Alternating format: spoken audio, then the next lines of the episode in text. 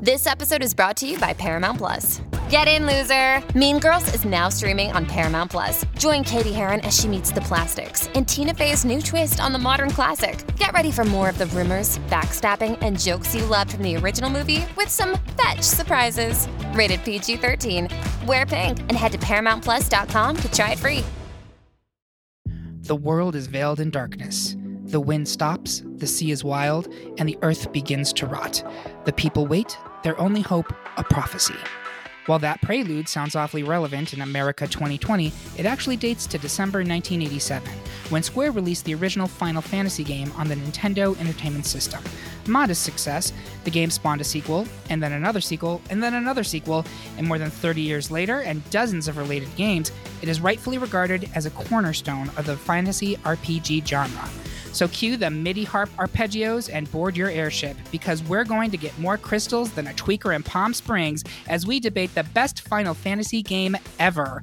I'm a lustful lally ho and your host, Eric Resniak, and I am joined by this week's panel. He's just burning doing the Manderville dance. Please welcome back Bob Erlenbach.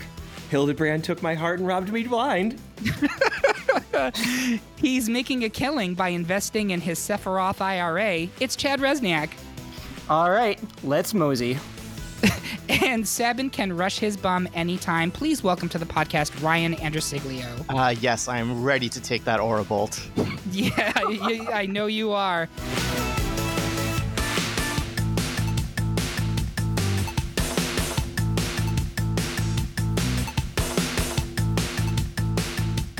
So, this is a very special episode of the Great Pop Culture Debate. As I hope you know, the podcast has its own Patreon where you can support what we do from as little as $2 per month. Each level has its unique perks, but for our best supporters ever level, you actually get to suggest the topic of a minisode and then join us on the panel. That is right, you actually get to be part of the podcast, and that is what we're doing here today. Dr. Chad is one of our best supporters ever, and after some back and forth, we decided on on the best Final Fantasy game for his chosen topic. Chad, what made you decide to do this one? Well, Final Fantasy games have been just absolutely iconic for me uh, throughout my throughout my life, and I'm not much of a pop culture person. So when you're like, "Hey, let's debate pop culture," I'm like, there are very few things that I'm actually capable of speaking on in a in an informed way, and uh, this was it. Well, there you go. And so Chad, in the long line of uh, American tradition, got this by bribery and also by nepotism. He is my baby brother. But uh, th- we, he and I worked together to draft regular great pop culture debate panelist Bob and also Dr. Ryan, who also, uh, let's just say, has a personal connection to the podcast and leave it that way. Uh, um, once upon a time, the four of us actually played Final Fantasy 14 together online from four different states. And that is how we came up with this panel. So thank thank you so much for your support, Chad. It means a lot to us and keeps our podcast going.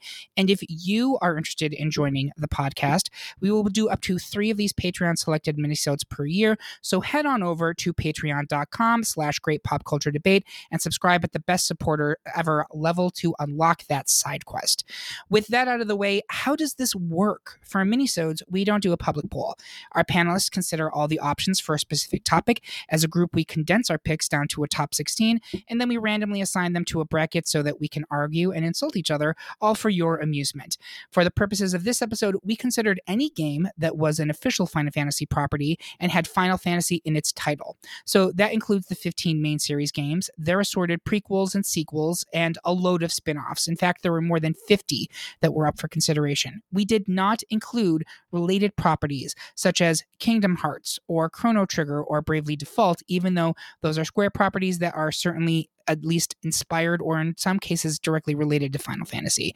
So if you want to play along at home, you can find the bracket to this episode as well as all of our other episodes in the brackets section of greatpopculturedebate.com. Download a copy, fill it out for, with your picks, and see how they stack up to our panel. Think we made the wrong decision? Did our bracket fall into the world of ruin? Tell us all about it by leaving a comment on our website or dragging us on Twitter, Instagram, or our Facebook accounts. With that out of the way, let's kick things off with the Battle of the Chaff. It's 1992's Final Fantasy Mystic Quest versus 1988's Final Fantasy II.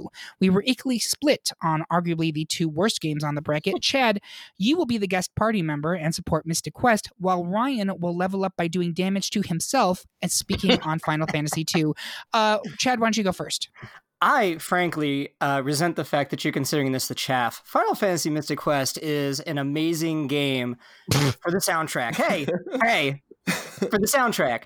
Um, so I actually kind of put Mystic Quest on here as a little bit of a, um, n- not as a joke necessarily, but I wanted it to be represented because it is one of those, uh, one of the entries in the series that isn't given a lot of credit. Um, but I mean, I have a lot of these soundtracks on on my phone that I listen to routinely, and the Mystic Quest soundtrack, if you've never listened to it, is just it's really rock and roll inspired, which is probably why I like it. But it's really a phenomenal soundtrack. Um, that being said, after it actually got on the bracket, much to my surprise, I just assumed it was going to get cut. Uh, as I was researching it, it actually has a couple of interesting elements. Like you had a couple of different uh, types of weapons, like the the claws, and you can actually use the claws as like grappling hooks to get through some of the adventures and some of the puzzles in there. Um, one of the things that you'll hear from me throughout this podcast is it kind of bothers me like when the parties get bloated and you just have people sitting on the sidelines not doing anything. That doesn't make sense. Uh, this game doesn't have that. You have people coming in and out so it really manages the party system very well. Um, and for me it's a bit of a nostalgia pick. I remember this one a lot from when we were kids uh, and it probably appealed to me more because i was younger and it wasn't nearly as complicated as some of the other entries yeah, it was very much deliberately intended to be an entry level RPG to get Western audiences in on Final Fantasy before they put out some of the more complicated entries. Because Western audiences are stupid. That's correct. Exactly and that right. A couple of the later ones too, I think. Like Yeah. they dumbed down the endings for some of the other games because they didn't think we would get it, and they were probably right. They were probably right. Welcome to America. So, Ryan, talk to us about Final Fantasy II, which I doubt many people have actually played. Yes, it's true, uh, and it's because uh, access to it uh, here in the states was uh, pretty limited until uh, relatively recently. And I'd, I'd start by noting, as as some of y'all have already alluded to, that Mystic Quest came out at a time when the developers over in Japan thought that us Americans were too dumb to understand how RPGs worked, so it gave us Mystic Quest as sort of an introduction to those mechanics, which is a little strange uh, because we were given Final Fantasy One to give us all of that introduction, but we'll get to that later. Um, so Final Fantasy Two, by far, is not nearly one of my favorite Final Fantasy games, uh, but I did play it and remember saying on multiple occasions how much I was hating the experience. And one reason uh, is the same as uh, many folks on the interwebs uh, note about what's broken with the game is the leveling system. You have to do a skill to get mm. that skill to improve. So, Eric, as you alluded, to get your hit points to increase, you have to take damage. And one way to do this is to attack your own teammates, which makes no in game sense and kind of breaks immersion in the story, which is light to non existent to begin with. Uh, I but mean, that's how my it- family grew up. Like, what True. all true. tougher by attacking one another. But go on. Yeah. So for many, uh, perhaps that theme, that trope, is somewhat familiar. Uh, but in in a way, it it it it breaks the game. But in another way, it does make a kind of sense when you compare it to the leveling system in Final Fantasy One. So in some ways, I see Final Fantasy Two as a response to the mechanics in Final Fantasy One, where in one you level up and all of your stuff gets better, but in Final Fantasy Two you have to practice being good at axes by using axes. And there is a sensibility to that. There is some logic to that. And for that reason, I do appreciate what Final Fantasy II attempted to bring to uh, to the series and to the genre. That little bit of uh, skill and expertise driven realism.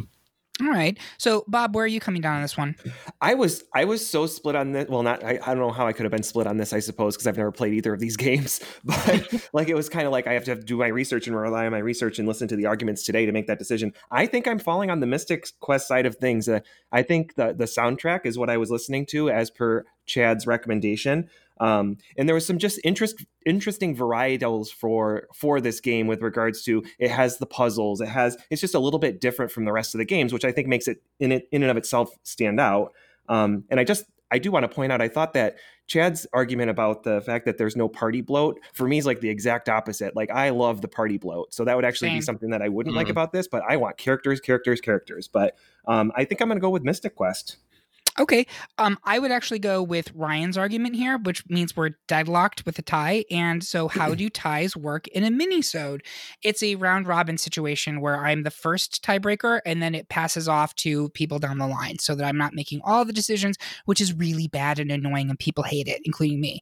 So, for the first one, since I'm the tiebreaker, it's going to go to Final Fantasy II. But I thought Chad did a Woot. remarkably good job defending Mystic Quest, considering how little people know and or care about that game. So Final Fantasy II will advance to round two. Yay. Next- We Yeah, was it was- robbed. if I could rob- if I could Yeah. interject, I think it would be remiss for me to fail to mention before we move on that Final Fantasy II also features the first appearances of series wide landmarks such as Cid, I knew you were gonna say chocobos, dragoons, NPCs that actually die and stay dead, and there is a reference to Kain the dragoon. Hmm. Interesting. Yes. And, and that is why I personally aired on it, Chad, was because I think it adds more to the series than Mystic Quest does. But again, I think you did a very good job arguing it. So well oh, done. it's fine. I'm going to lose a lot of these. The other interjection I'd like to make before we move on is just so that people are aware, if uh, especially because it might not be people who have done a lot with Final Fantasy. When we say Final Fantasy two here, this is the Japanese Final Fantasy two. Good point. Correct. Um, Thank you. So like this Thank is like the original one. The Final Fantasy two that most North America uh, people would know is actually Final Fantasy four that we'll debate later and should have a stronger case. But just as a That's an there. excellent point, Chad. And yeah, just so everyone knows, we're using the actual series lineup here, not the North American Guaylo version. So um, thank you, Chad, for bringing that up. Next up, another tie vote between 2000's Final Fantasy IX and 1997's Final Fantasy VII. Bob, grab your chocobo and go hunting for Nine's treasures. Chad, you are living in a material world, so you need to be a material girl and speak on Final Fantasy VII. Bob, why don't you go first? So I'll try not to choke my chocobo while I'm doing this, but zing. Um, so Final Fantasy IX is actually one of my favorite in the whole series. Um, you know, it came, in my opinion, it came after a couple um, installments, Final Fantasy VII um, and eight, which were a little bit more darker. I thought that these this um, was a little bit more lighter and, and fun and brighter um, in and of itself. Like it was super, it was super bright and colorful compared to some of the other games that um, came before it. But I really enjoyed. There was a lot of characters involved in this one. I liked Final Fantasy IX because there was a lot of options to the main story. Like I. I know somebody argued once before when I when I talk about this game, it's like, oh, there's all these side quests. I don't want to find all these chocobo eggs. I don't want to catch the frogs with Quina. Those were some That of the things me. that I re- yeah, those were some of the things I really loved about this game is that it gave me an option other than actually playing the story. If I just wanted to sit down and play this game for a few minutes and not get sucked into an hour long sequence of all of a sudden I can't break away from my PlayStation because I'm stuck here and I have to go to the bathroom. Like if I just wanted to play for a few minutes, like it was it was nice to have some additional side quests or different things to do, some some variety to the game. Um, so those were a couple of things. I I will argue that I think it has probably the some of the greatest, if not the best, and most beautiful cutscenes, and also well integrated cutscenes in all of the um, all of the franchise. Um, they're just really beautiful, um, and the characters are beautiful to look at. I think it, it gives you a variety of, of aesthetics for the characters, including Vivi, who is your who is your mage. Like it had a lot of those classic um, things that you think about with Final Fantasy um, in a in a more modern version um, of the game. So those are the reasons why I really loved that game um, and why I would choose that in this in this scenario. And I believe Square did say that nine was intended to kind of be a farewell to the classic high fantasy storytelling that people had associated with it because they Mhm. knew they were going in a very different direction from 10 on, which well, they, they, did. were making yeah they were making ten at the same time that they were making this game. Like they were simultaneously being developed. So right, um, right. it's Yeah. So yeah, I agree with you that it, it very much feels like a throwback, but in some It's a love ways- letter, right? It's a love letter. It's a love letter, and in some ways, I I think Vivi's the great example of this. He is the quintessential Final Fantasy Black Mage, and I think he's done beautifully in this game. I think Vivi is one of the most um, excellent examples of Black Mages that you'll find in the entire se- series. But uh, Chad, why don't you talk about Seven? Well, if Final Fantasy IX is the love letter, my vote is to return that to sender. I do not like this game. to to um, actually build on Bob's argument, uh, during my research, it actually turned out that uh, the composer for most of the Final Fantasy series, and I don't know how to pronounce this, and I'm sorry, but I've always said it is uh, Nobuo Uematsu. Correct. Nine is actually his favorite game and his favorite soundtrack. Mm. But what that means is that both he and y'all are wrong. Like, yes. this game does not touch me in any good ways. Um, anyway, getting back to Final Fantasy VII, one of the things, one of the arguments that comes up on this podcast a lot is, you know, these things are the the importance, the significance of those games with regards to broader culture and with regards to specifically what you're looking at. And seven is that moment. 7 is the moment that Final Fantasy exploded. Um, I mean, six was critically acclaimed, but those were all still relatively kind of niche things. Seven just took everything over. And, you know, I'll continue my false indignation here that I even have to defend seven against nine. This, for me, should be an absolute slam dunk. Um, but seven has uh, an incredible story arc to it. It has that moment where, you know, Ryan alluded to earlier where, uh, you know, the NPCs die or people that are in your parties can die. Um, but seven was was an absolute shocker when that moment hit, and it it massive. I mean, it, it changed the entire arc of the story because other people die, and you're just like, oh, sorry, and then somebody else just steps into the party.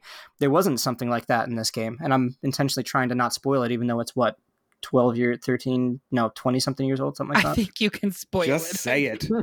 Aeris, Aeris gets stabbed by Sephiroth, and it's amazing. The first time I looked through the game, I laughed, I laughed, because I had never used her. Ironically, the second time I played through the game, I really liked her, and I kind of almost cried. It was terrible. Um, the the music is great. The battle system is is solid. I mean, it's just a straightforward, you know, trade off rounds kind of deal. Um, but the, materia system is, I think, one of the best ways to uh, to incorporate magic, to incorporate abilities uh, into into your characters.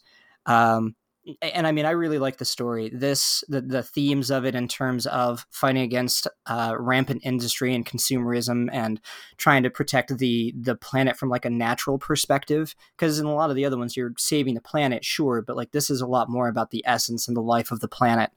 Um, and you know, when I was when this came out, I was an edgy teenager that liked the dark and the dank and the and the and the doominess of it. So it kind of hit my aesthetic at the time. You were It is wearing your very ninja much- shoes at the time. How did you know? Because I absolutely was. he absolutely was. This game seven is so full of dread, Chad. It's just ugh. If I wanted dread, I'd watch Halloween. So- It- like honestly though it, it's very much of the 90s and i say this all the time now like in the 90s everybody was miserable and now that we're living in the 2020s i'm like we didn't know how good we had fucking had it. Like but everybody was depressed in the 90s everybody was. So that's chad's argument and i'm i suspect we will be discussing seven more but i want to put it to a vote. Ryan where are you coming down here? I'm absolutely coming down on seven. I think the Aeris death and storyline is pinnacle, peak character development arc and storytelling in the entire Final Fantasy series. And uh, also, the music is intense, it's gripping, it's sad, it does everything. And as a few of you know, I very often turn to the soundtracks, uh, both in Final Fantasy VI and VII, to uh, soundtrack my Dungeons and Dragons campaign. true i can attest to that So very It's getting useful for so that as well. deeply nerdy. It's wonderful. it is So it's it's very So very deeply nerdy nerdy. So Bob is one for nine, and I have Ryan and Chad on seven.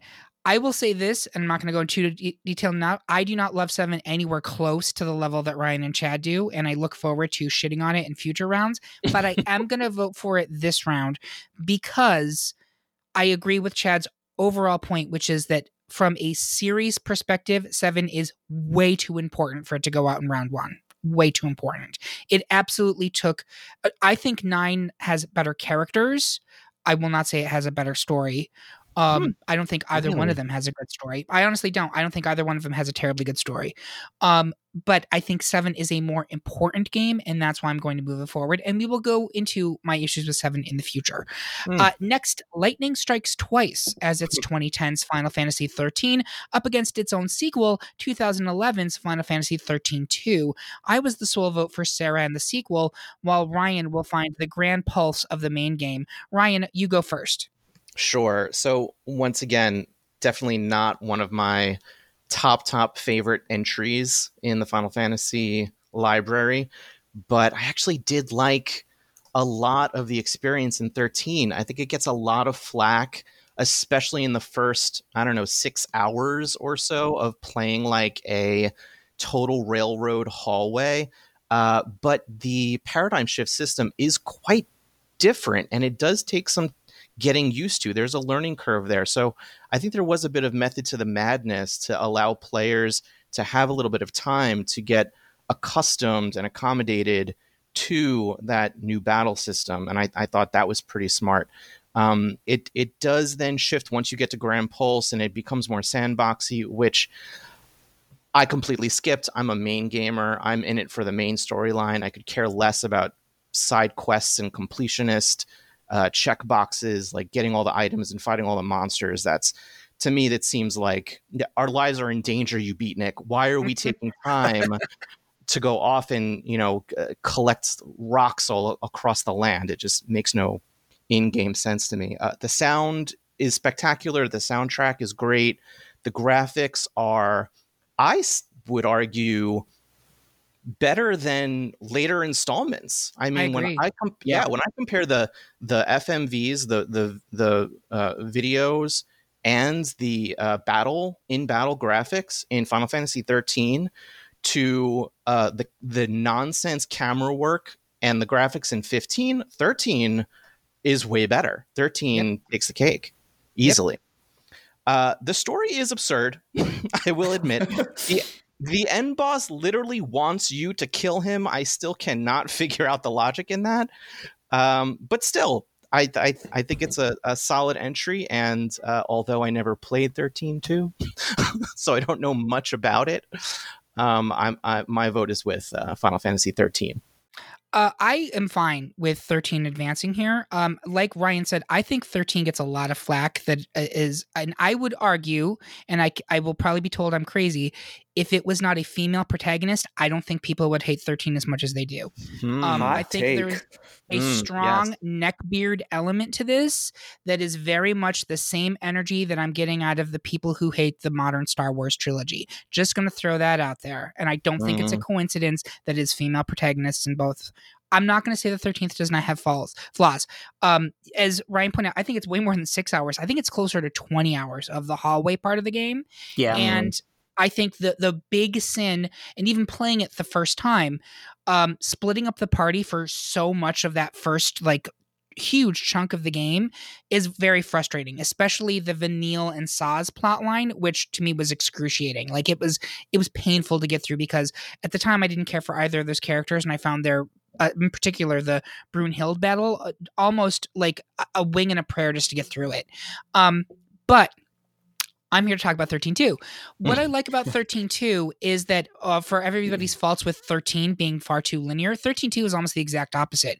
13.2 is is like the anti-linear game. You literally can't even play all the various areas or go through various plot points in one playthrough. It's impossible because that's all about time travel and there's certain things that will never happen based on choices that you make earlier in the game.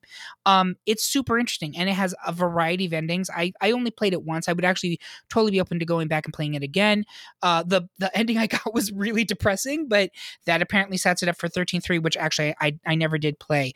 Um, one of the other things that I loved about 13.2 is in this one you only have two consistent party members. Serah who is uh, an npc in, in in the first game she's like the start of why it all happens because she becomes crystallized. She's your your protagonist in this one. There's a new person introduced noel and then the third party slot is filled by tameable monsters that you're Hmm. out there fighting. You kind of basically tempt them to join your party, and then you level them up through a similar system, but not exactly the same as the crystal fear spheres in uh, regular 13. And you can build them. And I loved catching monsters and figuring out which ones worked with my party. And the same paradigm system is in play here. So, like, you could have a tank and a healer, and then, like, I had my Justice League of Chocobos because they had all different colors, and each of them had a different speciality in the magic's realm. And, like, you would open a battle, have a, like, mega OP, frankly. Like, the Chocobos were way overpowered in this game.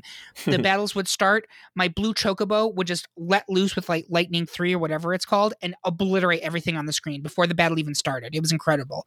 Um, it also has a great villain. Like Caius Ballard is a better villain than Barthandelus is in regular Final Fantasy 13. He's genuinely terrifying.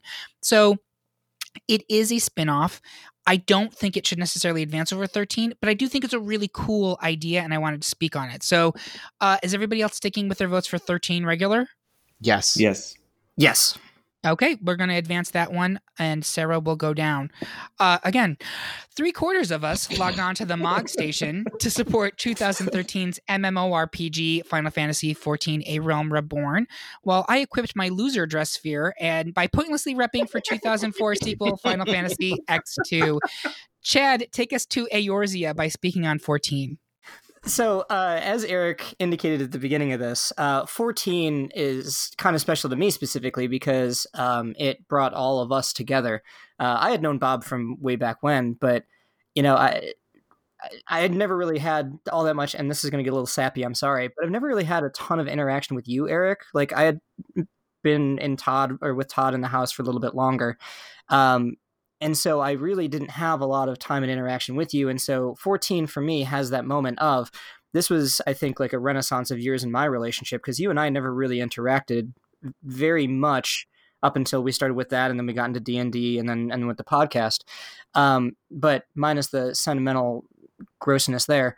Um, 14 is a unique entry on this because it is MMORPG, and so it's going to be kind of difficult to compare the apples to oranges here. But I'm going to try and stick with the the familiar things. Um, the music in this is is very good. It serves a different purpose than a lot of the other entries, but the story in 14 has been has been really really good. Um, if you're not familiar with 14's history, it's actually kind of unique where it was originally launched and it was awful. And I think Bob's the only one of us. Did you play original one, Bob? No, I never played pre Calamity. Oh, okay. Um, but as Bob just mentioned, it was Aptly so named. bad, right? it was so bad that the developers actually went in and destroyed their own world. They just wiped it clean with a calamity, and then hence came a Realm Reborn, where they To came level in it and up, like they in two. salvaged it. Yeah, yeah. They just had to dis- destroy all of its HP. Um, and and from there, you know, the the, the new producers, uh, Yoshida is the main one I can think of. They've done a really good job of listening to the community and a really good job of trying to respond to um, the the concerns of what's been going on. Part of the problems with it is that it still relies a little bit on that what they call spaghetti code in the background, so that limits a little bit of what they can do. But you know, if you have not played 14, the newest expansion, Shadowbringers, was such a good story. It's so good. Um, and I, I, I really can't vote against it because it's taken so much of my life, but deservedly so. It's Mhm. compelling. The there there's a lot of MMO RPG things where you have to go and do stupid fetch quests, and what I like is that it's a little self-aware in the Dark Knight storyline. It actually like calls back to, oh, I'm going on another fetch quest, and you get little local options that are like, maybe you should just go shove it. Uh, it's great. like you get to live out that frustration in the Dark Knight quest line. Um, but I mean, the, the the battles and the mechanics are phenomenal. Um, it has callbacks to the previous series entries. Specifically, the um, they have some raids where you fight the big bads from Final Fantasy V and Final Fantasy VI, and it's really cool because the normal versions you just fight their normal versions, but in the Savage version of those raids you fight like the last forms of those, and those fights are so good. They're hard, Hmm. but they're so good. Um, Hmm. and so that it, it it's accessible to everybody. You can go in there and you can just be a gatherer and a crafter. You don't even really have to do any of the fights. There's people like me who I just you know go in and do a dually uh, duty roulette every day, just kind of slowly grind up stuff. And then they have the ultimate content, which is for you know hardcore people that if you make a single mistake, your entire raid wipes and you have to start back over ten minutes in the past. Um, so a, a, really expansive experience for basically anybody who wants to get into that. Um, and yeah, yeah, um, I'm not going to be at all mad that 14 advances here. I think it's a really cool game. It does have some issues, and I'm sure we'll get to that in future rounds. But um, there's a lot that I love about it. I do want to talk about X2 because it is the first official sequel in the series. It's the first one that, that get me- they made sequels of the other games subsequently, but this was the first, and uh, it kind of sets the general precedent where most of the game is reusing assets from the original, but it adds on some unique systems. Uh, in the case of X2, it's only the female characters from Final Fantasy X, minus Lulu, who got knocked up by Wakka, and she's replaced by Paine, who is fine. I guess. um, and it's jobs based. So uh, you have Yuna and Riku and Paine switching through a slew of different classes by equipping what equipping what they call dress spheres in this game. And there's 17 in the original. I actually subsequently learned while doing this research that there's additional ones they added in the HD remaster, which I have but have not played, and now I really want to because oh, I want to go and play. Yeah, I want to go and play those new dress spheres because they sound very cool. But some of those dress spheres are the expected stuff, like your white mage or your dark knight or your thief. Some of them are unique, like the the animal wrangling trainer or the item wielding arch- uh, alchemist. And then their ultimate dress forms, each one of them has a very unique form. Um, they're really cool. Like the, they, they're visually stunning and give them incredible power. Um, and then there are some that are just fucking batshit, like the pop star songstress or the mascots, in which the girls are dressed as a Moogle or a Cait Sith or a Cactuar. Hmm. And um, I, I think it's there's the, the main thing I love about this game ultimately is it is unabashedly gay. It is so like fabulous and kawaii. And like if mm-hmm. video games could sparkle, it would be Final Fantasy X2. It is really, really like girl power, queer energy, boys on the side. And I loved that. I thought it was really fun to play. And I spent hours in the Calm Lands leveling up my dress spheres. Um, I, I did like, and I didn't get because like to get the mascot ones are really hard and you have to do very specific things to get them and i never got those but i i i loved playing this game and it does ultimately end here's another like 20 or too late spoiler it does end up ultimately that Tidus who dies at the end of 10 or actually was revealed to never have been alive does does he? actually yeah at the end of 10 mm. like you find out that Tidus was never actually there he was a dream mm. that was made manifest yeah um at the end of 10 2 he is actually made whole and alive, oh. and he and oh. Yuna end up together. So, okay. Yeah. So cool. It, it actually does have a purpose for the series. So, with that said, is anybody changing their vote from 14? I'm guessing not. Ryan? Uh, you know, I, I do admit you're never fully dressed without a dress sphere, but I still am going to stick with my original vote on Final Fantasy XIV. After hearing Chad's description of what's going on in the recent content, it's honestly making me want to jump back in. Me Come too. back to me, baby. I'm down. I'm down to clown. Yeah. Bob, what about you? I'm going to stick with 14. That's fine. Uh, another even split between 2006 Final Fantasy 12 and the OG 1987's Final Fantasy. Bob, you have activated the licenses to do some fabulous Bhujerban shopping. By speaking on Final Fantasy 12, Ryan obtained the rat tail and take Final Fantasy 1 to the sky. I'm going to go with Bob first. Well, you've already captured me with fine Bhujerban shopping. so, um, Final Fantasy 12, I've never, I've I've started to play the Zodiac Age, um, which is yeah. like the remaster of this game. Um, but I never actually physically played this game initially. Eric, you played it. Um, uh, this was this was during the era of when I used to be the navigator. I used to hold the, onto the strategy guide, and I'd yeah. I'd tell you, don't forget to get that that treasure chest, or we'll never get the weapon later. like that was me. So. Um, but it was it is one of my favorite games. Um, I think it has great characters. I I think um, in my opinion, it is one of the most fuckable casts for me. Mm. Um, wow. You know, Did not expect Basch, that. Um, Balthier. Oh my goodness. So Balthier and Fran, Eiffel Tower, all that stuff. Totally. so, um, but really pulled um, a rabbit out of a hat there. Oh. And uh, oh, you. And Vaan has that I want to speak to the manager hair. Total Karen.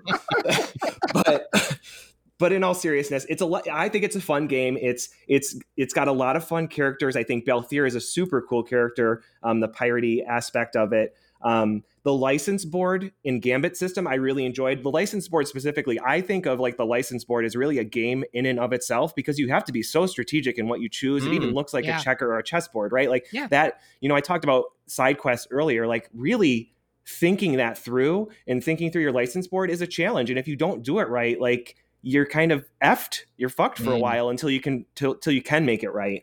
Um, so I thought that's that's really cool. The Gambit system I like because now that I'm playing myself, it helps me a lot because I, I, I can't handle a lot of things happening on the screen all at once. So I need my other people to kind of take care of their shit themselves. Mm-hmm. So, um, and that's another strategic kind of side game, really, is really planning your gambits well. And if you fuck up a gambit, oh Jesus! Oh, in Jesus. the middle of a battle, you're like, no, why are you doing that? Stop it! um, so um, I think this was the first game that didn't include random encounters, if I'm not mistaken um, where you I think that's are, right. You're in the free open world and like you're approaching characters. So for me, who hates random encounters, I know that they're necessary to level up. I liked this edition because if I needed to get from point A to point B, I could potentially avoid encounters to get there and then kind of go back and level up later. So I think it mm-hmm. gave a mm-hmm. lot of flexibility in your way to play the game.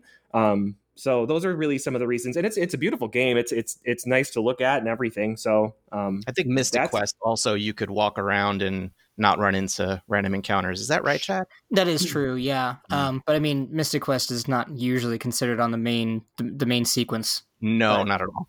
the only other and, one I could think is possibly Eleven, which is not on this bracket because I don't think any of us played it. But mm. also, I don't think I had random encounters because it was an MMO. Right. Right. So that's Final Fantasy twelve for me. Mm. Great. Um, I'm gonna pass it to Ryan for Final Fantasy one. Yeah, so this is the one where, if you remember, uh, four heroes with dark orbs appear out of nowhere and have to rescue a princess and her magic 2,000 year old guitar from an evil knight in a ruined temple. But we don't see this happen, but four fiends come along and save the knight by sending him 2,000 years into the past to live in the temple's basement for a while. And we kill those fiends and restore the orbs and then travel 2,000 years back to the past to break into that basement using that magical guitar to kill the four fiends again before the evil knight can send them all into the future to repeat this process all over again. We then kill him again, but he's actually an archdemon named Chaos, and this changes history so no one really ever knows that any of this ever happened. What? Makes total sense. Exactly. I'm with you. that being well, said, Final Fantasy 1 is one of my favorite entries. it's D&D. It's basically a uh, one-on-one game of D&D. The computer is giving you back what the DM would say and do. Yes, it's oversimplified, but it has that old school quality of the game starts and the first thing you do is you create a character. You have choices of classes, you get to pick them. The leveling up is really satisfying. The the mechanics are are crunchy and reminiscent of that old school RPG tabletop feel when you get that rat's tail. I don't know why it's a rat's tail. It's actually called tail, but you know it's in the shape of a rat. That's a little uh, nonsensical, but the result of that is this Super Saiyan power up upgrade for all your classes, which is just so satisfying. It feels really re- rewarding. And at that point in the storyline, it's it's really the boost the game needs to get you motivated to forge forward on the adventure. Uh, for the first entry and for 8 bits, the graphics are great. You really feel like there's action happening on the battle screen with different animations for different weapons and different spells.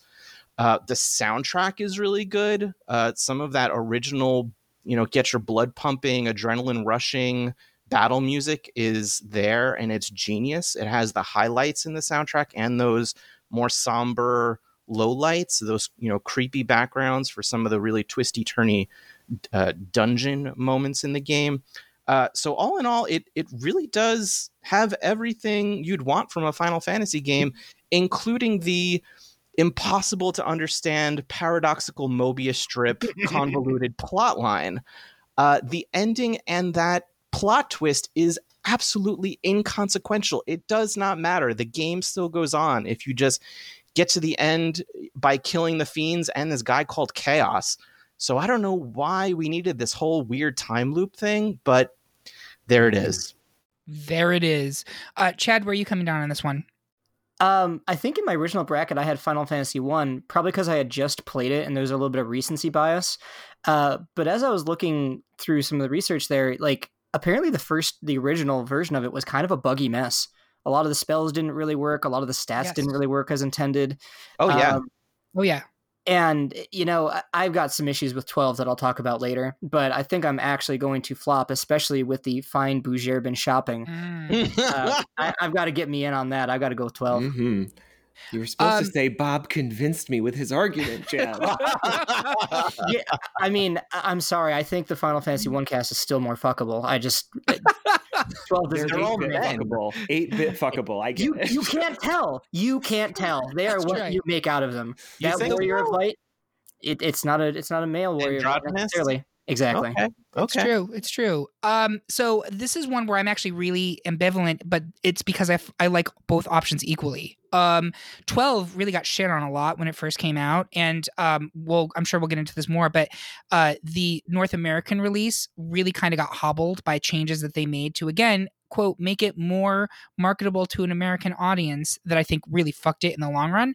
Um, but one is the OG motherfucker. Like it is, we wouldn't have any of this without one. And I think Ryan did a great job pointing out. I mean, the complicated plot is the complicated plot, but all Final Fantasy games have complicated, nonsensical plots. um, but it re- like we wouldn't have any of this without all of it. And it really We did wouldn't take- have Square. Square Right. was going under. right. Final wouldn't Fantasy have- One saved that company. we wouldn't have any of this without Dungeons and Dragons. That's true. Uh, that's true. Or like And- games like Ultima, for and. FF1 very much like we recently replayed it. FF1 really is like, oh, this is literally just Dungeons and Dragons put onto a computer cartridge. That's what this Yeah. is.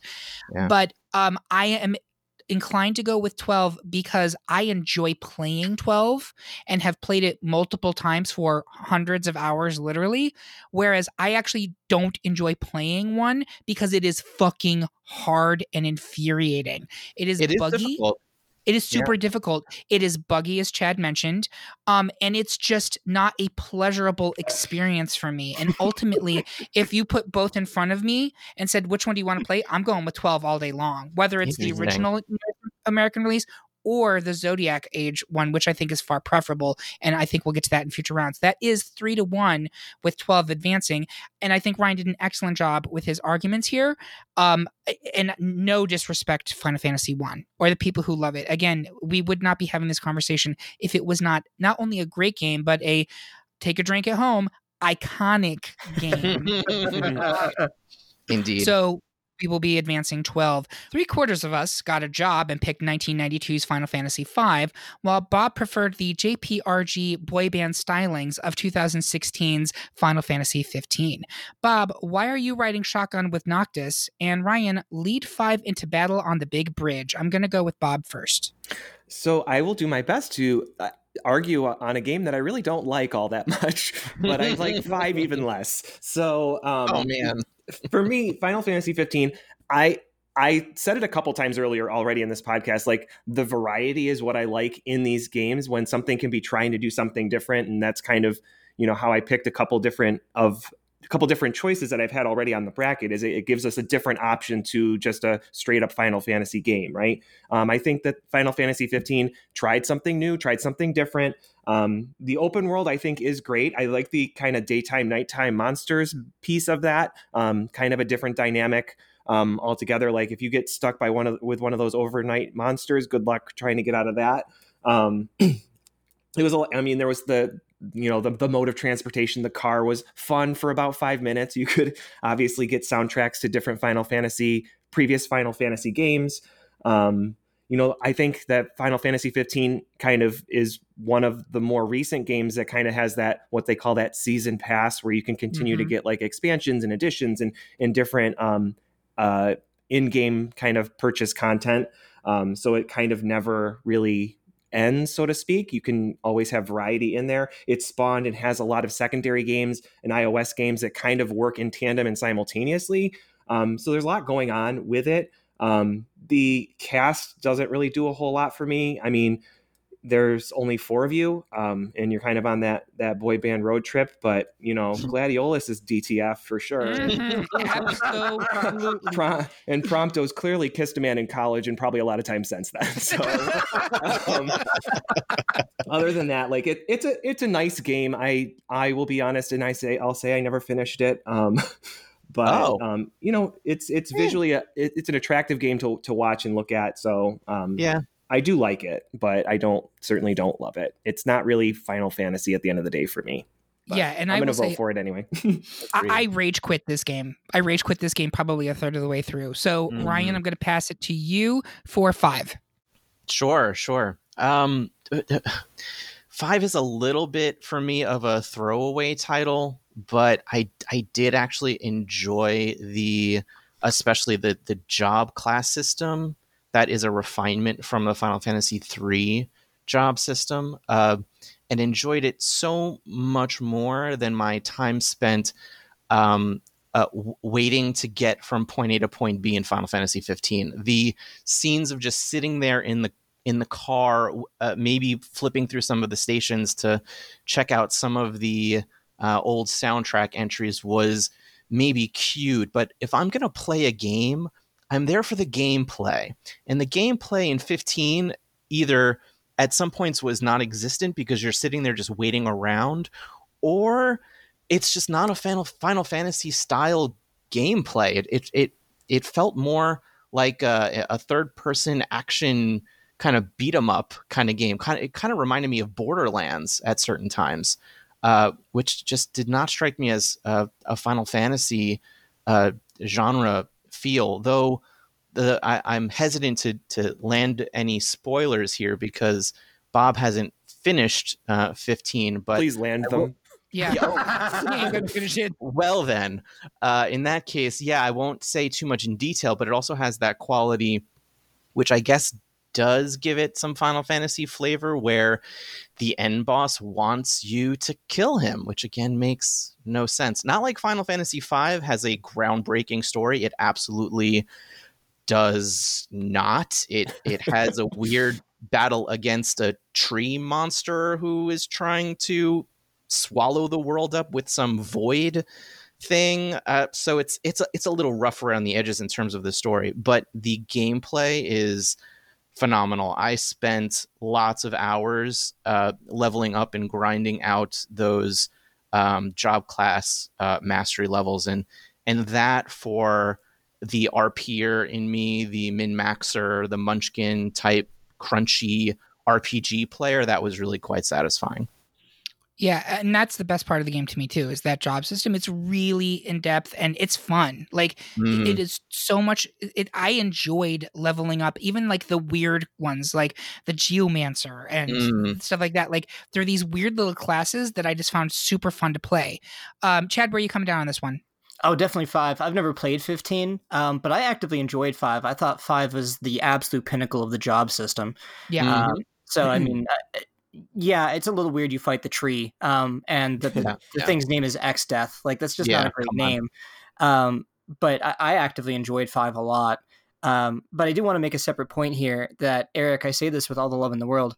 When you said that you rage quit 15, that's not exactly like an exclusive thing. That's not a like that's not a small list of games you tend to rage quit. That is That's fine. That is fair. That is 100% fair, ladies and gentlemen. But I will say, in terms of Final Fantasies, I don't know how many other Final Fantasies I have rage quit. That's fair too. That's fair too. Um, Well, I- I frequently- 15, it looks I- like Sorry, sorry, Jen. no, you can I frequently rage quit 14, but I always go back to it. Sure. come back to me, baby. It's an abusive relationship, but at It least really it's is. got something there for you. So I believe that's three for five, and 15 is out of here. Uh, we actually had a unanimous victory for 1994's Final Fantasy VI, so I'm not even going to bother talking about that one right now. But I do want to spend a moment talking about the game that it knocked out of the brackets, which is 1999's Final Fantasy VIII, uh, which I hate. Like uh, that is actually the other Final Fantasy game that I think I've rage quit. Um, I'm not going to spend too much time in it because we're running long. But this is a game that to me, I don't like any of the characters. I don't think that the plot is interesting or exciting. Um, I cannot stand the magic drawing and the uh, junctioning systems.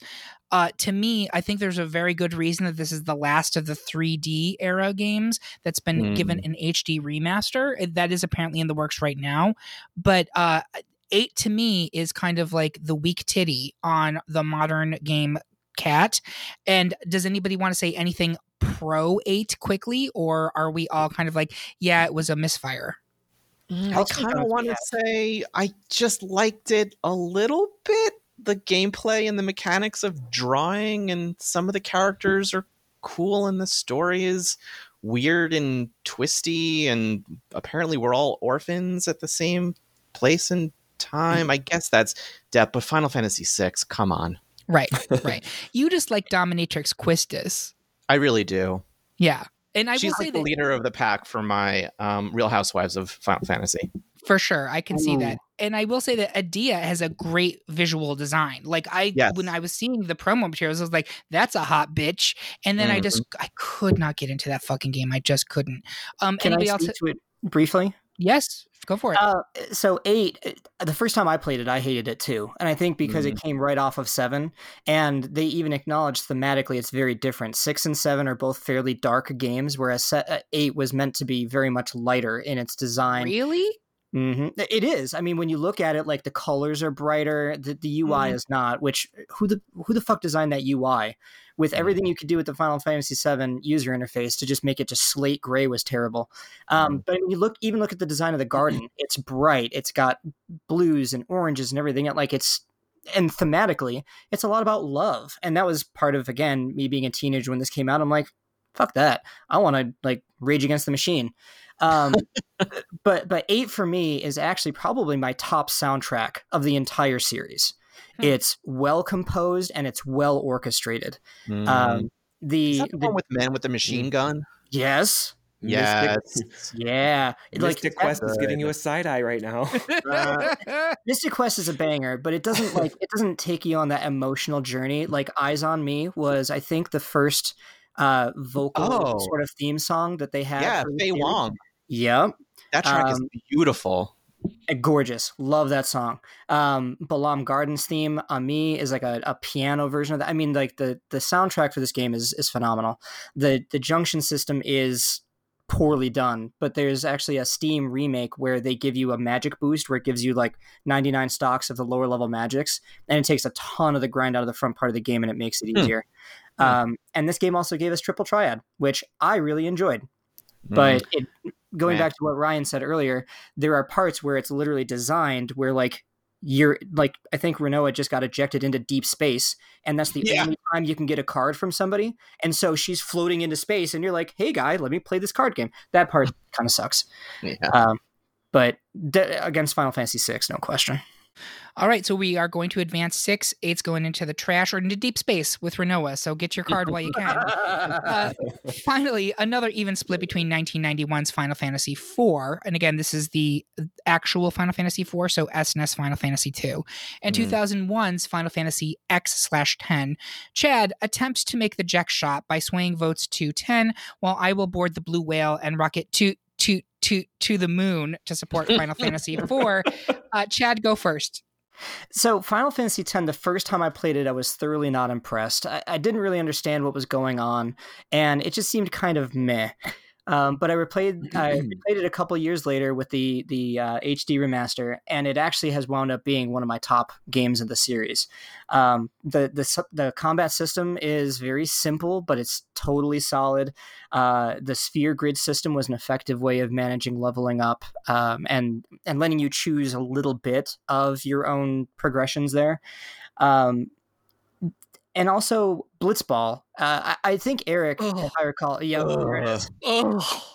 My first oh, no, time through, I hated Blitzball, but I actually got into it, and man, I'll tell you, I put a lot of time into Blitzball, and I was like schooling those other teams by like thirteen to zero scores. It was great. I would uh, rather set myself on fire, Chad. Honestly, Indeed. I swear to God. I, I, I, hear that. Like the first time, I, I couldn't get into it, but then the second time, I just I don't know. It it was really a lot of fun. Um, the theme for me was pretty cool. Down with organized religion. I mean, you had me at that. Sure, mm-hmm. that's all you really need. I'm a simple man at the end of it. Um, and so I I think it did a lot of I think it did a lot of really good things. There there are some weaknesses. The story was a little confusing. The fact that Tidus winds up being just like a memory that disappears at the end is is awkward. Yeah, um, what? Eh, the final boss fight of this game is just absolutely ridiculous. Uh, wait, I'm supposed to be defending it. Sorry. So yeah, you are. um, it's great, and it's definitely better than the other game. Final. oh wait, shoot, that's Final Fantasy Four. Final Fantasy Four, bitch, get in line. So let me take that opportunity to come in here and say I actually do love ten. Ten is one of my favorites, and so it, it sucks that it's up against four, but I'm going to defend four. I think four gets a really bad rap. I think a lot of the people complain that it has too many gotcha moments and the plot makes no sense. But let us take this moment right now to recognize almost every single game we've discussed so far, there's been the caveat, well, the plot doesn't make any sense. But like, no Final Fantasy game plots make sense. None of them. Not one. They're all batshit crazy, but that's part of why we like it. Like you get to three quarters into the game, you're like, I don't know who this bad guy is. I just know that they're going to destroy everything and I guess I have to kill them. Like that is just you go with it. That's part of the whole series. Um so for me, uh, Six gets credit for having a lot of the interesting characters that have a lot of plot development. Before really started that trend, Cecil and Kain both are really complex.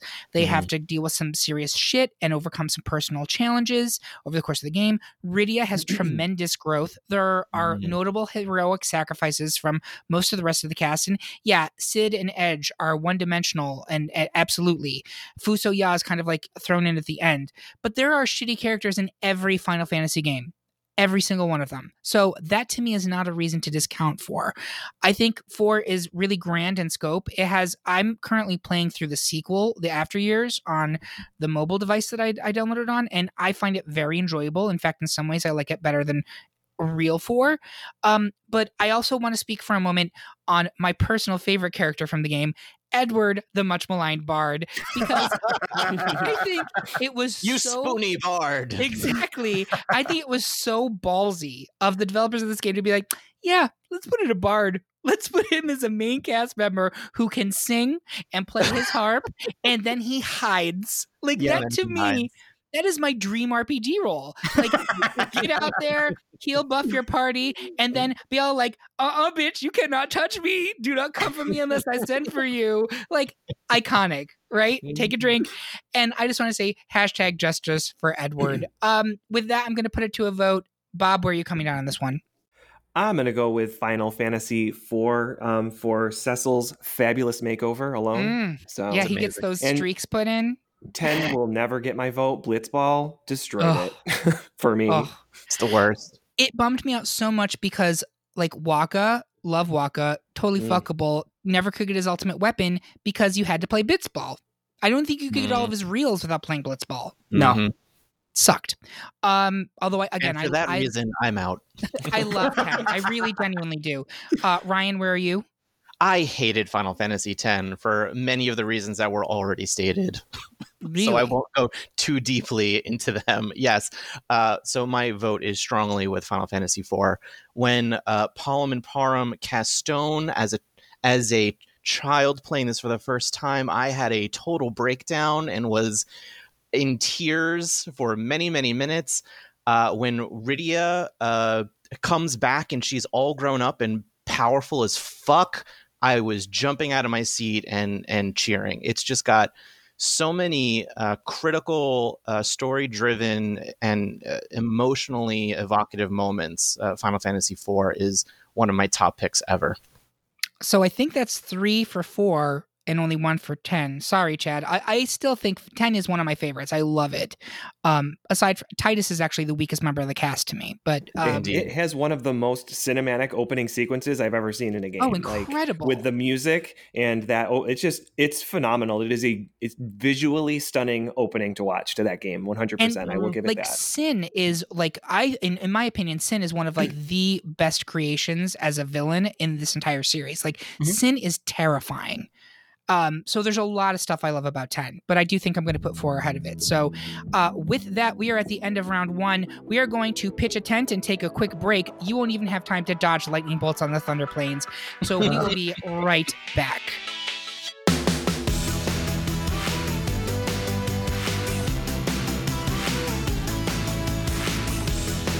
If you're an athlete, you know the greatest motivator of all is the fear of letting your teammates down.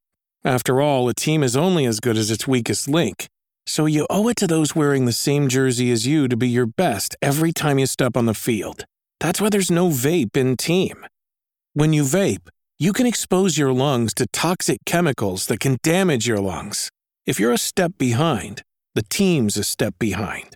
Brought to you by The Real Cost and the FDA.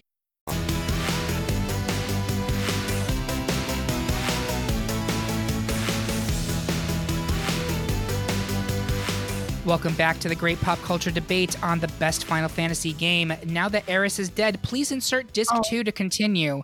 We are moving on to round two. I could hear Chad's pang of guilt.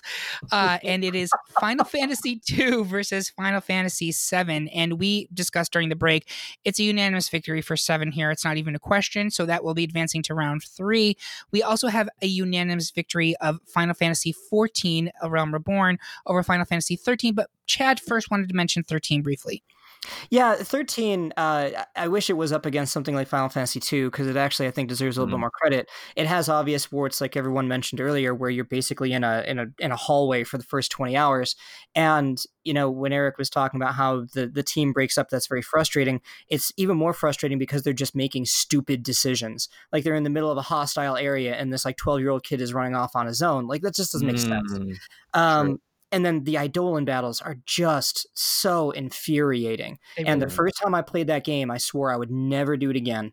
But then years later, I booted it up. It was, I mean, 10 something years after it was released, and those graphics are still beautiful and yep. still hold up. Yeah. Yep. And I think the paradigm shift system is the best combat system in the entire series. Really? Wow. Really. I will go at like Hot I take. I thought it was a really good system. You could do a lot with it. It was very tactical. Um, and that's one of the things that really frustrated me about the early parts, where I think you're right. There was a learning curve there. But once you get unleashed on Gran Pulse and you get the open world, this is mm-hmm. probably like top two game for me if you just mm. consider the Gran Pulse portion of it. Mm. Um, so I, I just wanted to speak to that a little bit. It has a lot of really good stuff if you can get through that first part. And, and that. Ryan did mention the way that Ryan plays games, and this will come up in a second when we talk about 12, is he's mm. all mm-hmm. about the main story quest and, and plowing mm. through. Um, I do think that that Gran Pulse, especially when you're fighting the turtles, which you need, what are they? Are They're adamantoids? Is that what they yeah, are? I think so. So, uh, shoot in order to get the yeah. ultimate weapons in 13 which is a bad system let's just yes. say that right out of it is a bad system you have to get very specific components and a shit ton of money and the only way to get that in 13 is to sell ingots and these chunks of metal and the only way to get those is to farm the adamantoids which are massive. They are like your characters are tiny pixels at the bottom of the screen, and they're these giant like AT-ATs from Star Wars, and you have to fight them. And that to me is actually the best part of the the paradigm shift. Is in those battles you've got to paradigm shift on a dime in mm-hmm. order to even hope to live through them. It's and very cool. Exciting. Yeah, it was very exciting. And I would hmm. say with those, even once you're fairly high leveled, those battles can go sideways in an instant. Mm-hmm. Um, but you have to really know what you're doing with the paradigm shift or it's never going to work. So mm-hmm. it is a very cool system. It is I would not call it one of my favorites, but it is interesting and the Gran Pulse part is really when that game comes to life. The hunts in that game are fun. They're not as good as mm-hmm. the 12 hunts. Um but but but they are fun. So with that said, we are advancing 14 A Realm Reborn. Um, but we I still and I'm glad other people have some love for 13 as well because it is a gorgeous game and has a lot of really cool parts to it. Uh, next up, we have 12 versus 5, and we are split on this one. So uh, Chad, do you want to speak a, bit, a little bit more about 5? So uh, with five, I've only played it the one time, but as I said before, I really enjoyed the job system with this, and mm. I think it has the best deployment of the job system, where there is actually like crossover skills that you can bring between the classes, mm. and I mean your characters can get super OP by the end of this game if you have the right combination of jobs, and you almost have to for some of the uh, super bosses in this game. And this is something we haven't touched on with some of the other games, but the super bosses are a pretty neat aspect of a lot of these games. And there's this whole other dungeon uh, with Final Fantasy V where you have to have those skills built up, otherwise you can't possibly defeat the uh, the enemies on it. Um, five uh, also had uh, a lot of interactions with the with the party. There was there was twists and turns throughout the story. Um, the in terms of the party management, it's not like you just have somebody sitting on the sidelines. Usually, you've got people coming in and out. You have a death that actually stays a death, and then you have a new character that comes into the party, but they inherit the powers from the other one. So it's not like you have to farm somebody up from from the bottom. Um, and you know, in terms of the in terms of the bosses, I mean, Exdeath is actually a pretty decent boss. Like this as we were preparing for this podcast it makes me realize how underdeveloped a lot of these bosses are so i mean an evil tree that wants to swallow the world into the void is actually kind of on par um and he appears throughout the game. yeah and it's a consistent big bad in a lot of Yeah. these other games you have like curveballs like final fantasy x where at the ending Right. all of a sudden you have that Who the hell is that? and, and nine also suffers from that necron comes out of nowhere Yes. Who the hell is this? Ryan did a, an actual chart where, like most of the Final Fantasy games, the big bad is not the person that you think it is for like three quarters of the game. Correct. yeah that's right always and, the case. Yeah, but it's for this one it you know it's Exdeath Mhm. Um, so I, I just I thought that was really good, especially when you contrast it with three, which I hate three, but three was one of the major like the starters of the job system. Five just absolutely improved on it, and I think just made it flawless. yeah. Yeah, and so it's interesting that we're talking about the job systems because 12 I actually think is an example of where the job system went completely fucking off the rails, at least in the original North American version of it. So let's take a step back. For those who don't know, 12 went through some serious development hell.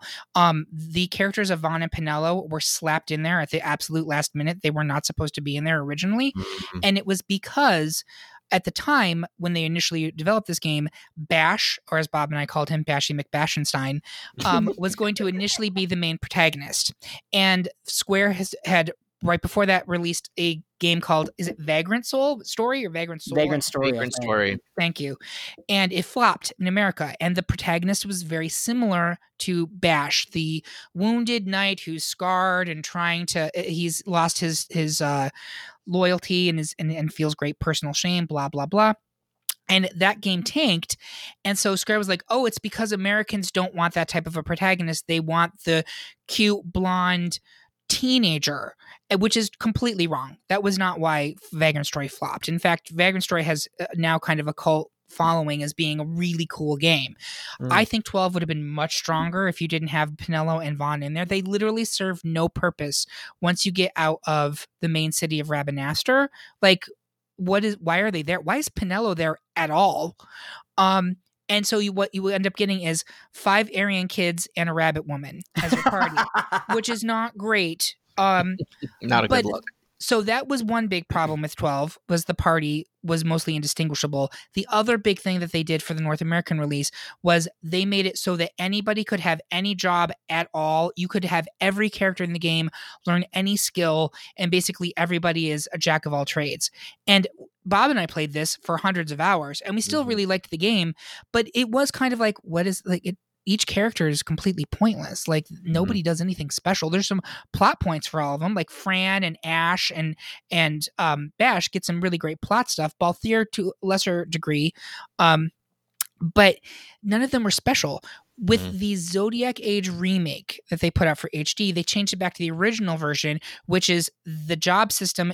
Each character can only get one job at first. You can get a second job later in the game, and they are masters of those jobs. And I was really amazed playing that HD remake. And if you're going to play this game and you haven't yet, please get the HD remake. It's excellent. It fixes a lot of problems with the game. Um, And those characters are so fucking powerful with the, their specializations and those things. Like, holy shit, I was dealing tons of damage way earlier in the game than I was previously playing the, the 12 version. The one downside to the Zodiac Age is they rehid a bunch of the items in places. And especially for, I think it's the breaker role, a lot of the main like techniques for the breaker are not available until like literally the last tenth of the game. So what's the point of that role? Um, but I love 12, and I know I'm rambling on. And I know we've been going on, but I think 12 is a great, great game. I think 5 is a good game and it's fun, and the job system in it is really well deployed. But 12 is a really complicated game that, frankly, you are not going to get that plot until at least two playthroughs because it's really intricate and very Mm. political Very and- political. It's very different for the series, but it's still undeniably a Final Fantasy game to me. There's a lot of differences for this game from any other ones. Um, one of the things that that Ryan, again, being someone who's only playing the main story, there is Mm. so much interesting side story content in 12 and i think almost every one of those side stories is really cool and gives you the hunts are super cool finding the different hidden espers the espers themselves are useless but the esper quests are really really cool and bring you to some awesome optional dungeons. Um there's a lot of stuff in this game that i absolutely love. Does anybody else want to say anything else? I know i'm rambling. I would like to battle against 12. sure go for it So, um, and this is probably the main portion of my argument is not so much pro 5, but against 12. Um, one of the things that I didn't like about it is that first trip into the into the uh, desert. I think it's the Damascus or stands or whatever. Mhm, it is There's there's this one time you go into like you open up into a screen and you walk forward and there's this gigantic ball of fire that will murder you. oh yeah it's just- yeah, it's an incredibly rude placement of One shotted. it Yep. absolutely one shot and you can't really flee from it it just it just eats you um and I- just think that that was needlessly rude. The the main cast being just waspy as fuck is not a, is not a real good thing for me. I think it would have been better had almost anybody been the main protagonist besides vaan. A story about basch a story about balthier a story about fran. Shoot i'll take penelo vaan was just the, the wrong choice there. Um and the yiazmat fight Mm. the the hunt system was great and when you know i gave eric shit about rage quitting a game i actually will own up to the fact that i rage quit this game with the yiazmat fight where i had been it, it was cool because there was never a boss like that in final fantasy where you literally had to fight it for multiple hours but i got like an hour and a half in and i hadn't saved in like 40 minutes and one of the things that he does is he can one shot kill your party member and you know, and I just saw it like dominoes. He one shot killed my party member, and then he, you know, just by RNG, he one shot killed another one. And I'm booking it. I'm like, no, save point, no. And I see him just coming up behind me and just pop, just dead, done Mm. again. Um, and I, I calmly took it out of the PS2. I put it back in the case and I threw it in the closet. And I didn't touch it for months. I, I couldn't. Um, and then the Gambit system, I, I kind of like the Gambit system, where it's a little bit like an introduction to like programming because you Mm. kind of have to program the the Gambits properly. But then I think it's a little silly, like in uh, Final Fantasy II that Ryan had mentioned, that if you don't program your Gambits properly, you can literally have your party like start attacking your own party totally just just Mhm. through like flukes of the the programming. And I just The think that that's a little system. silly. And the the quickening system, I didn't really love it. It didn't do anything for me. Never used the quickening as my second playthrough. quickenings are not good and as bob will tell you um one of our repeated phrases I will tell you why Penelo is there. there- okay Fuck resplendence. Fuck Resplendence. that is why that is the point of Penelo. Resplendence. resplendence like literally we would be sitting there playing the game and and uh, you are correct that those quickenings are bullshit because like you want to have something that involves skill and like actual like knowing what you're doing kind of like sabin's um blitzes like you have to know the keys or whatever it is and with the fucking um quickenings it's about timing and luck and like random button mashing and god damn it that was so infuriating. And Poleno, Poleno would co- Penelo would come up with her goddamn resplendence and we'd sit there fuck resplendence. Um, yeah, it's not a good system. I will agree with that completely. There's no defending it. And I know that like if you can get to a certain number of them, like the final burst is a different elemental attack and there are some elementals I never saw playing that game 3 times for hundreds of hours because I could not get the quickening chain long enough. Like there's uh one that's like a death powered one I think. Like never got them ever. It was very frustrating. Um but yeah, I think you are I cannot argue away the criticisms that you levy against the cast because that is again one of the huge mistakes that the, that the developers made in, in a panic i actually do love the fact that you can walk into a zone and there is something there that is way way more powerful than you will ever hope to be and you have to fucking run or you will die bob will tell you in our first play through this game we were in the other desert with the one where it's like uh, oil tankers and we've been Mhm. playing for hours and Oh had my not found a safe crystal like I'm triggered right now. right yes, and we I am turn the corner and there's one of those salamander um fire uh, Those things big exactly orange yellow balls or big whatever. yellow balls Yeah, that's the guy I'm talking about. exactly Oh. pew Ugh. pew pew all dead It was over, and we were we hadn't found a place to save in I don't know when. hours Oh God, and we it had was leveled awful. up so many times, and it was so I still frustrating. love the game though. yeah, and that's the thing. Like uh, we got over really it and we played it it. again. And what it until ultimately we found out was we went like the wrong direction at one point. There would have been a save crystal right there, but we hadn't gone that direction. I guess we should have talked to the guy with the strategy guide who was navigating. But I like in, in terms of an actual RPG. Like if you play Dungeons and Dragons, this can totally happen. Like you go down the wrong hallway Yeah. and you're faced against something that is way more powerful than you, and your choices fight and die or run, and you better hope you can run fast. I actually I really like that. I like the fact that Twelve has these like mega bosses that are just out there that you could totally get fucked by if you were not smart and you have your gambit set wrong. I like that. So I'm putting it to a vote. Uh, Ryan, where are you? I'm still sticking with my vote on uh, Final Fantasy V. I definitely played and main gamed all the way through Final Fantasy XII.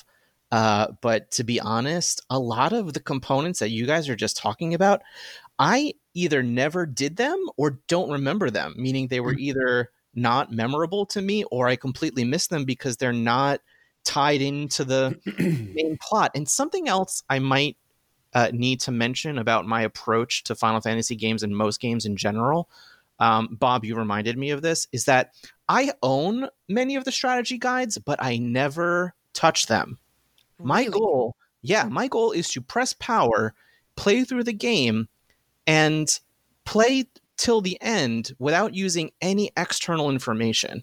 And if the game isn't providing internally the information I need to get the most out of it, beat it, and enjoy it, then that's a gameplay design flaw.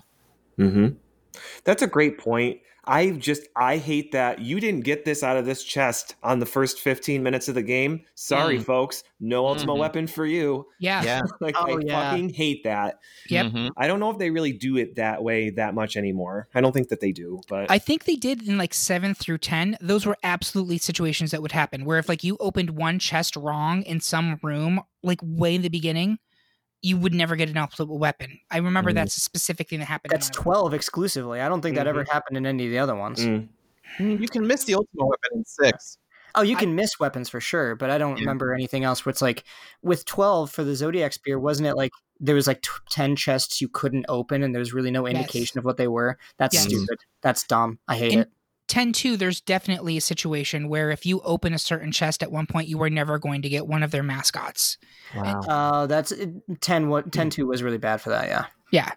Um and and I will say that Ryan having lived with you while you were playing 12, it was that you did not do any of those side things and that is true about 12. Like you can burn through that main story quest and it's not that long of a game and there's you're going to miss so much of what I love about that game is the Mm. ancillary stuff. I will say that it's all right there and it's all in the game. Like you don't have like they lead you to it, but you don't have to do it. So that's Yeah. what I would say.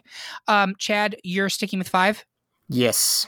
Bob, you're sticking with 12. fuck resplendence. So, Ryan, you are staying with five. Correct.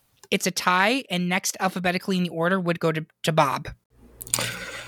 Well, kids, here Oh. goes Death Bridge for everyone. Let's move 12 forward. Uh, uh, it is uh, interesting to me that 12 and 5 are up against each other because both of them have a Gilgamesh subplot. that runs Yeah. Oh, which is kind of true. Interesting. Yeah, that is fun. All right, so we have a final four of Final Fantasy VII, Final Fantasy XIV, Final Fantasy XII, and Final Fantasy VI. Also, another weird thing, we have multiples up against each other 7 versus 14 and 12 versus 6. That's very strange to me, but here we are. I Um, love I always like to take a step back at this point and take a look at if this is the correct final four. I am surprised that it's not four or one in the final four, but I think that was the way that the bracket laid. I, I think that of these, the only one I think 12 is the weakest of the four, but that's just my opinion. So we're gonna jump right into it. Final Fantasy 7 versus Final Fantasy 14. I'm gonna go around the horn. Ryan, where are you voting here? So this was a real tough one for me because I think I actually have more hours of enjoyable play in Final Fantasy XIV. Uh, but because uh, it's an MMO and not a single player, one on one storyline driven entry, I leaned in toward Final Fantasy VII.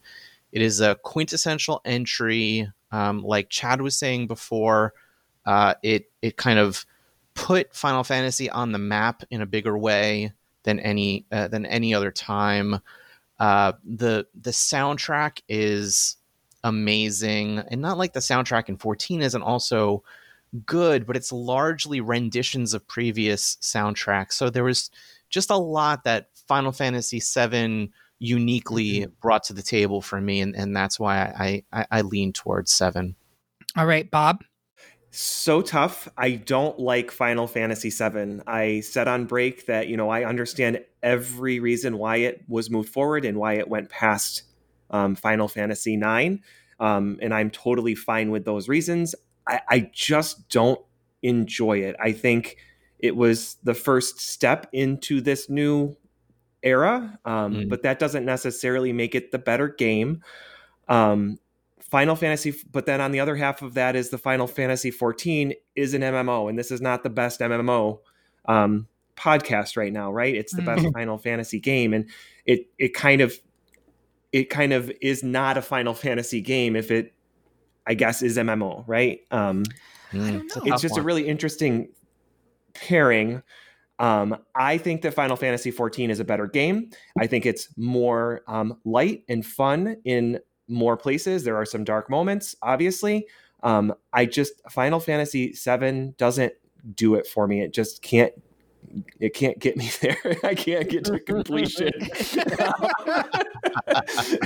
Even so, after Cloud puts himself some drag and takes you out on that date, yes. you can't get to completion. I, I, I think I'm going to go for Final Fantasy 14 at the end. I think it incorporates all elements of Final Fantasy into an MMO, and it's just more fun to play at the end of the day. And I think that's a better game in that way.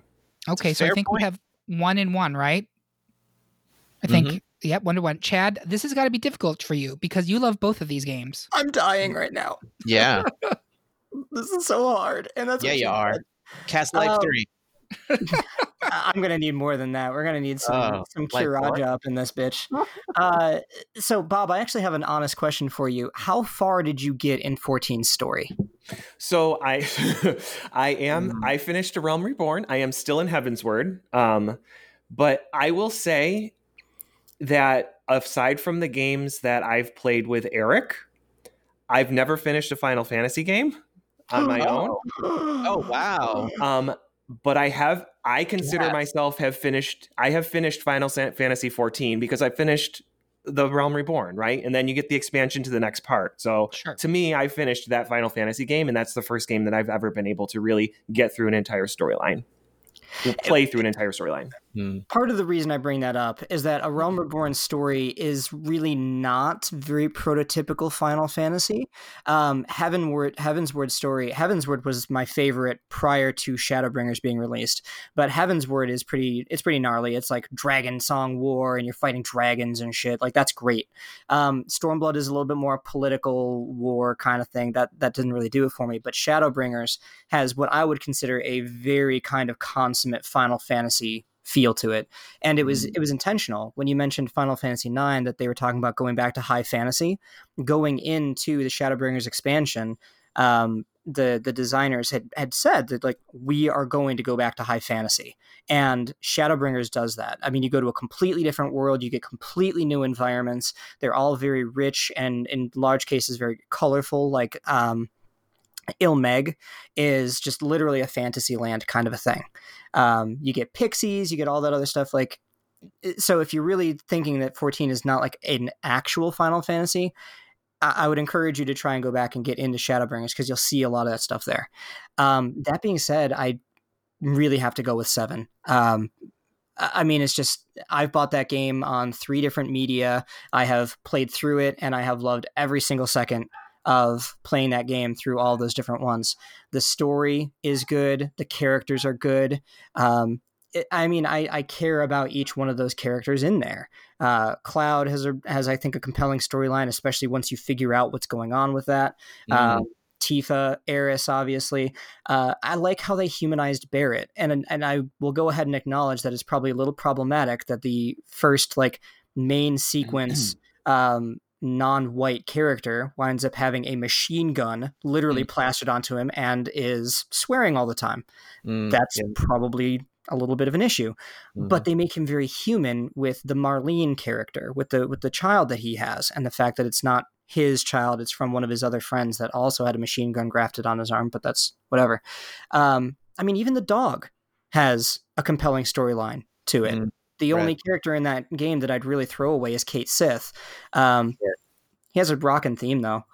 So a- a- and and I really enjoyed Sephiroth's arc. I mean, there's a you know Kefka in Final Fantasy VI. He's just an evil clown that wants to destroy the world. That's it. Like there's no there's no rhyme or reason for why Kefka is the way that he is. They don't ever Isn't attempt that to enough, explain it. though? They they actually do. He was actually, I believe, he was experimented on the same way that Celes was. Did- I co- totally missed that. If that was somewhere in the storyline, I totally had missed that. I believe Um, that he is. Someone correct me if I'm wrong. dive. That's a deep dive into the lore. I don't know how clear the game itself makes that uh, point about uh, Kepka's backstory. All right, but- fair. It's, it's there. Um, it- yeah, so I actually didn't really get any of that from my multiple playthroughs of that game as well. But I mean, Sephiroth has a it has a real like compelling, I think, narrative to him where Yeah, he's led to believe he's something else. Uh, Was that a no, Bob? we know we know that you love him. I do. I am such a Sephiroth fanboy. I mean, we it's know. a major part of my online screen names and things Boy like that. crush. And that like eight foot long sword, yeah, it's goals.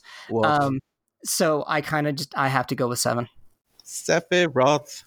So, um, I actually don't like seven. I don't like seven at all. seven to me is the try hard of Final Fantasy games. It is the Axe body spray of Final Fantasy games. Mhm. It is so like um male pain and goth and like it's t- uh, ugh. Um, I don't like you any just of described characters. Chad. Ooh. Not wrong. Not- I mean, this is Oh. this is why I associated with it at that time. That was literally me. I don't like any of the characters. I think the whole Cloud and what's his face, uh, it- it's not just Zack? Zach stuff is confusing and poorly told as a story. Um, I did like Aerith, and uh, like Chad said, like the first time I played it, I didn't play her at all because I knew she was going to get knifed. The second time I played it, I did play her, and she's a great character Mhm. to play with. At least, like on the battlefield, she's awesome. Um, but it, she's like her and Tifa. It's a little too Betty and Veronica for me. Um, like literally none of the other members of that cast resonate with me at all. Barret, I think, is embarrassing. Frankly, I think he's a stereotype in the worst way. Um, Yuffie is. Uh, I won't even go into it. Um, Cid is belligerent old fuck. I don't care for him at all. Like, I, I don't even know if I got Vincent, to be honest with you. I know he's Oh. optional. I know Chad loves Vincent, but it is a cast that cast does nothing for me. Nothing. I find the plot to be overly complicated and ponderous and not Mm. interesting or engaging.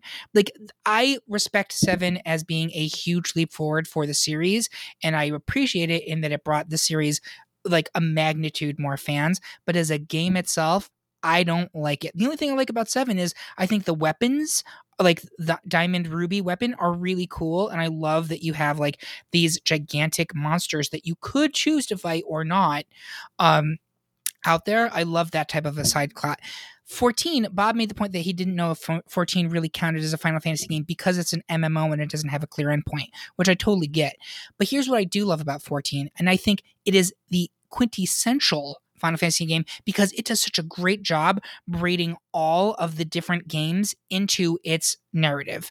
I love these little Easter eggs, and sometimes I didn't even know they were Easter eggs. When I went back and replayed Final Fantasy One a few months ago when we started doing research for this, I realized that Matoya uh, is actually a character in Final Fantasy Final One. Fantasy One. Yep. Mhm. Yeah, she's Right. right from like within the first three hours of that game, and she's right there in Final Fantasy 14 as a recurring character. Krile is from Final Fantasy 5. Mhm. There's like literally every single Final Fantasy game, I believe. Someone correct me if I'm wrong, except maybe 10 thus far has some type of representation in 9 or excuse me in 14 and Mm.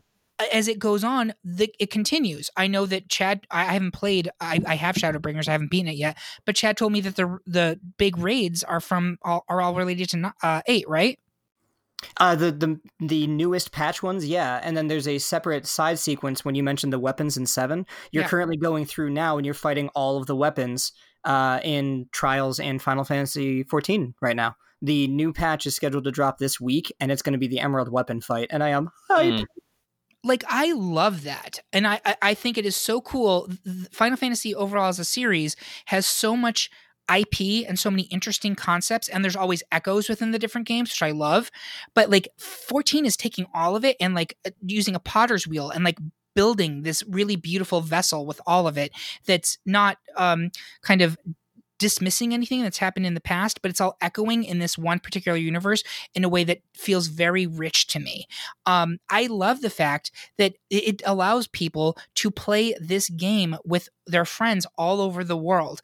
I am frustrated by the fact that it doesn't have a clear endpoint and like you could just keep spending money and time on this game forever and never and like you never have like that feeling of satisfaction that feeling of completion as bob said. But um there was never an issue where i said i don't have enough to do. The problem was i had choice paralysis because i had too mm. many things that i could do. Sure. and so that is the issue. I also i played bard exclusively in that game. And wow I was told subsequently by Chad, he's like, "Yeah, I went through and I finished the Bard. Uh, you got fucked because Bard is the worst class. Worst, in the, game. the absolute worst. Yeah, I've, I've gotten all the other classes. I, I mean, Ryan played Paladin, you yep. played Bard. Those were for me my two least favorite classes, like mm-hmm. easily. And I would be 100% down to go back and play that game again if I could just start working on a new class, I would take Chad's recommendations because you know them and mm. play like the four of us. Because the other issue was like trying to get into dungeons, especially some of the old ones. Mm-hmm. Where you had to wait, and it's like forty-five minutes to get into a dungeon, and then you get in there with a bunch of like cunts, Noobs. frankly, that you don't want to deal with, who, who, are just awful. Um, eh, like I would, eh, I think the way to play that game is to have your own party of four people that you're playing with and going through it together. What a cool experience that is! Like mm-hmm. to, to, be mm-hmm. playing that game through as a group. So, um, I don't like seven, and I do like fourteen. For that reason, I'm voting fourteen. We are evenly split. Chad's the tiebreaker. So you decide: oh, is it no. seven or fourteen? Yep. Oh. Welcome to the big leagues, kid. No. Chad, Chad, Chad, Chad, before you decide, I just want you to conjure in your mind's ear Aeris' theme. Ooh. and the the absolute sadness of laying her to rest. And and I mean Yes. So going back to the music, Final Fantasy VII has it, I, the music is both a pro and a con to me. Where the music is, mm. I think, very, very well composed, but like the sound quality, like the instrumentation on there, when they were clamoring for years for a remake, all I wanted was for them to just update the graphics and the and the music. That's mm. all. It was a great game. There was no need to do the rest of this. Indeed, um, remake is garbage. Oh, trash, trash. Not even considering um, it. Trash. But then 14, the music is much more atmospheric. And mm-hmm. as part of 14, you get to have a house and you get to put a little, like basically a stereo in there and like put on the songs that you wanted to play. And quite frankly, I have had the same playlist on there for like the last two years.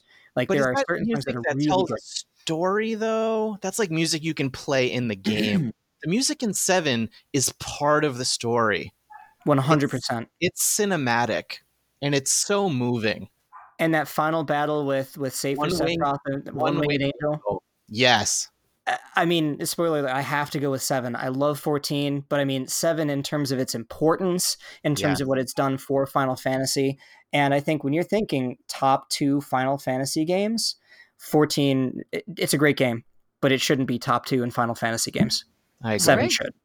So that's going to bring us to the last in the final four, which is Final Fantasy 12 versus Final Fantasy 6. Does anybody want to vote for 12 here? Bob? I do not. Ryan? no. Chad. Cast it into the fire. uh, we're going to get the Sun-Cryst and we're going to to cleave it.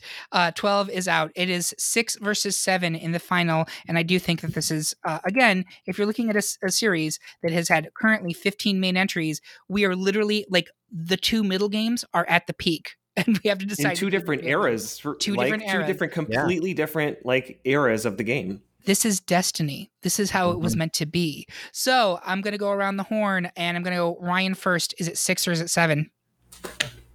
Oof, man, it is six all the way for me. I'm glad we put the poison in the river for 12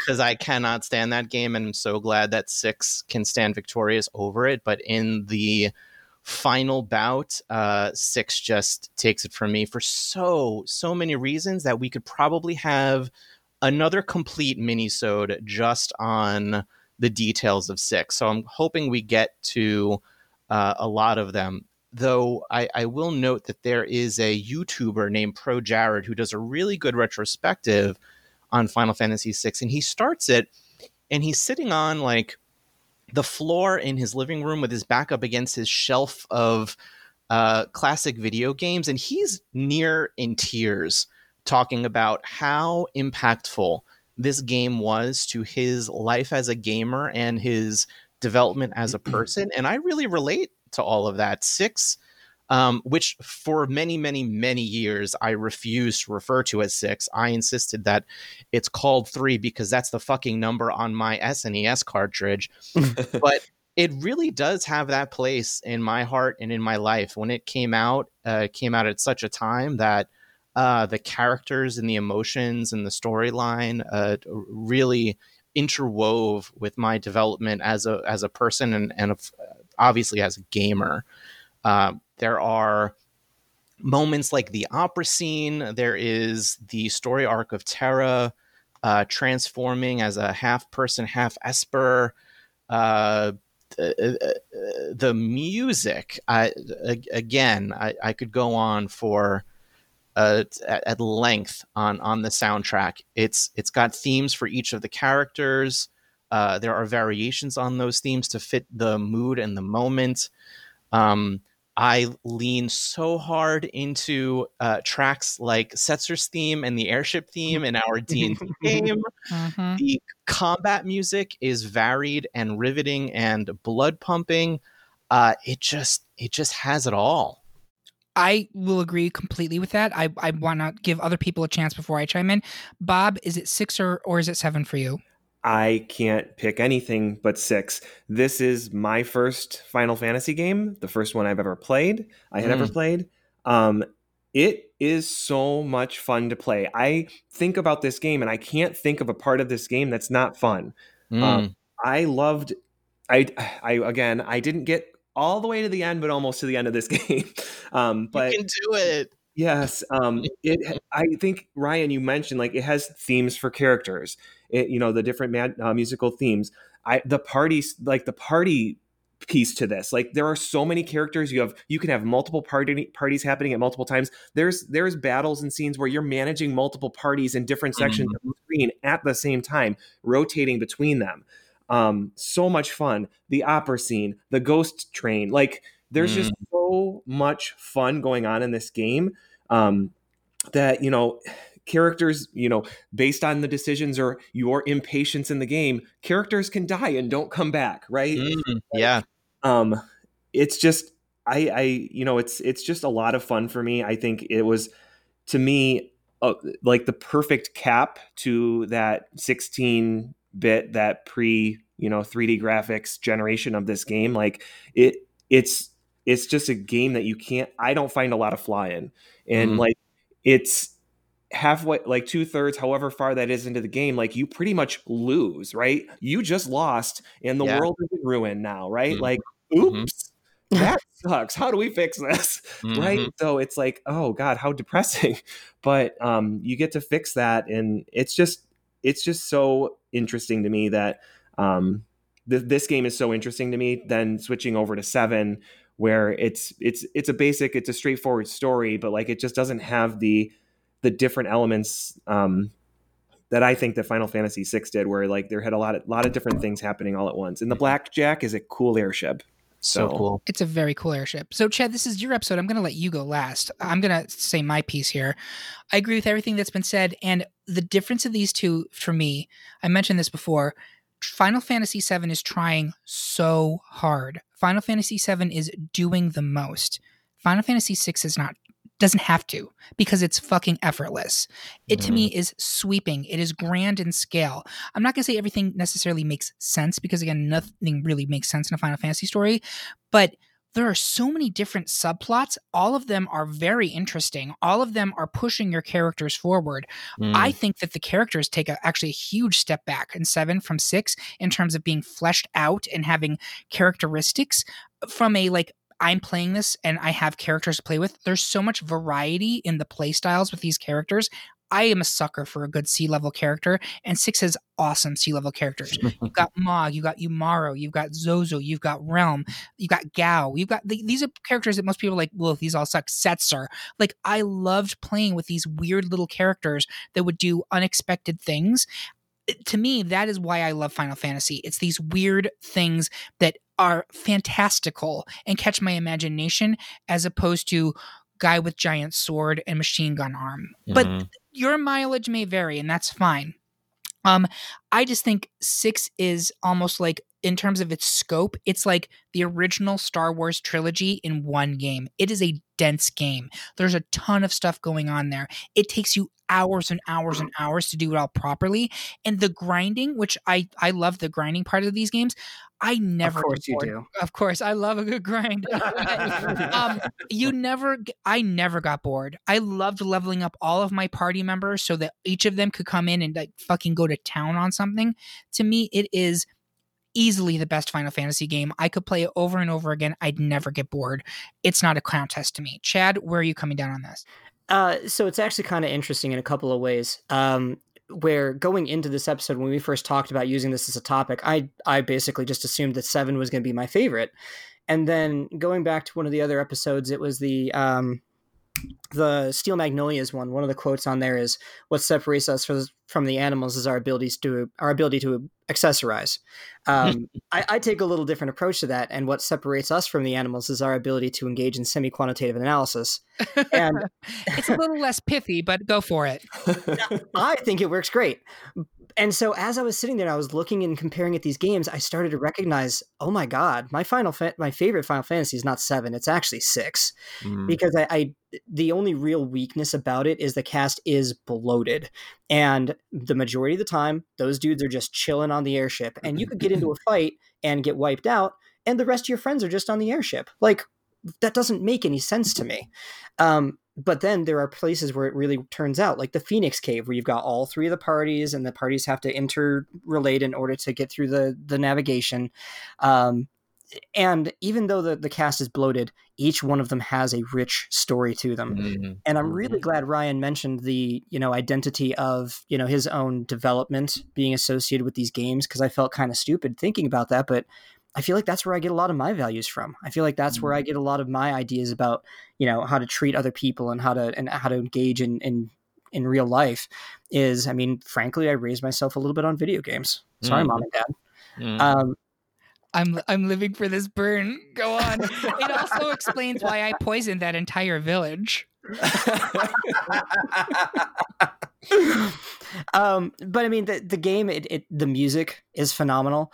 If mm-hmm. you have not yet listened to the ending theme of this, which um, Bob, little shot across the bow here, maybe you haven't because you didn't finish it. Um, the ending so theme is probably my favorite piece of music in existence. It's 30 minutes or something like that, 20 to 30 minutes, but it is an absolute tour de force. It pulls in all of the individual themes and mm-hmm. it and it describes like the the escape from a from the tower and all this other stuff. Uh, mm-hmm. Absolute masterpiece of work. The music is still centered, like it's still enough of a centerpiece where the themes are good. Because in Final Fantasy IX, that's where like the music starts to go a little bit more at uh, nine and ten, the music starts to go atmospheric, and the themes become not nearly as strong. The right. themes are very strong in yeah. this in this game. And in that uh, last in that last track, the character themes are arranged in certain moments where they overlap to say something about the complex dynamics in the relationship between the characters. And that's just mind blowing mm-hmm. for a video game. The the the depth of uh, emotional evocativeness and art art uh, artisanship that yeah. that went into this game. It's it's just especially at the time. Like we're talking early 90s for this and it really is astonishing. And he was talking about Celes and Locke obviously overlap because they have yep. that there's the Edward Seven, but the one and Chad, I don't even know if you realize this. And you might not either, Bob. Shadow and Relm, Relm. Are you aware that Shadow is Relm's father? Mm-hmm. Mm. Which is yeah. incredible because it's never really explicitly it's defined. Never explicitly said exactly. It's hinted at such strongly, but I mean, if you read if you read all the hints there, it's pretty obvious that that's what it comes yes. out to. Yeah. Huh. And it's and amazing. I have I have played and finished com- in complete the main stories of all of these mainline numbered Final Fantasy entries, and the way that the ending of this game comes full circle with the rest of the plot is bar none the most uh, geniusly realized. It's satisfying. It's It very really satisfying is. and moving. It really is very moving, very moving. Yeah, it- the ending for this game is just amazing. I mean, the, the whole game from top to bottom. It- the fact that there is that massive shift where you literally do lose, and you lose everything, and then you have to rebuild your party. You have to go and find your friends, and then your friends finally band together, and you, you know, you rise up against it. it the the whole thing from top to bottom hmm So, with that being said, Chad, are you saying six is your vote? has to be. Yeah. Okay. So, there you have it. With that, we have our pick for the best Final Fantasy game. Cue the victory music. Yay! Yay! It's We all gain levels. Exactly. We leveled I up. I gain a level, and you gain a level, and you gain a level, and you gain a level. It's uh, even the music from Final Fantasy VI. It is. Exactly. That was Oh. intentional. Do you agree with our decisions? Do you think we're a bunch of spoony bards who made terrible mistakes? Tell us all about it by leaving a comment on this episode at greatpopculturedebate.com or yell at us on social media. If you haven't already, please make sure to subscribe to us on Spotify, Apple Podcasts, Audible, or YouTube. Consider supporting us on Patreon or Pod Hero, and make sure to check out the website to see what polls are open now for your votes. I want to say thank you to my panel, who always hit the cactuar pot on my personal golden saucer, and thank you for listening. Now, let's all do sassy victory poses. Have a good one.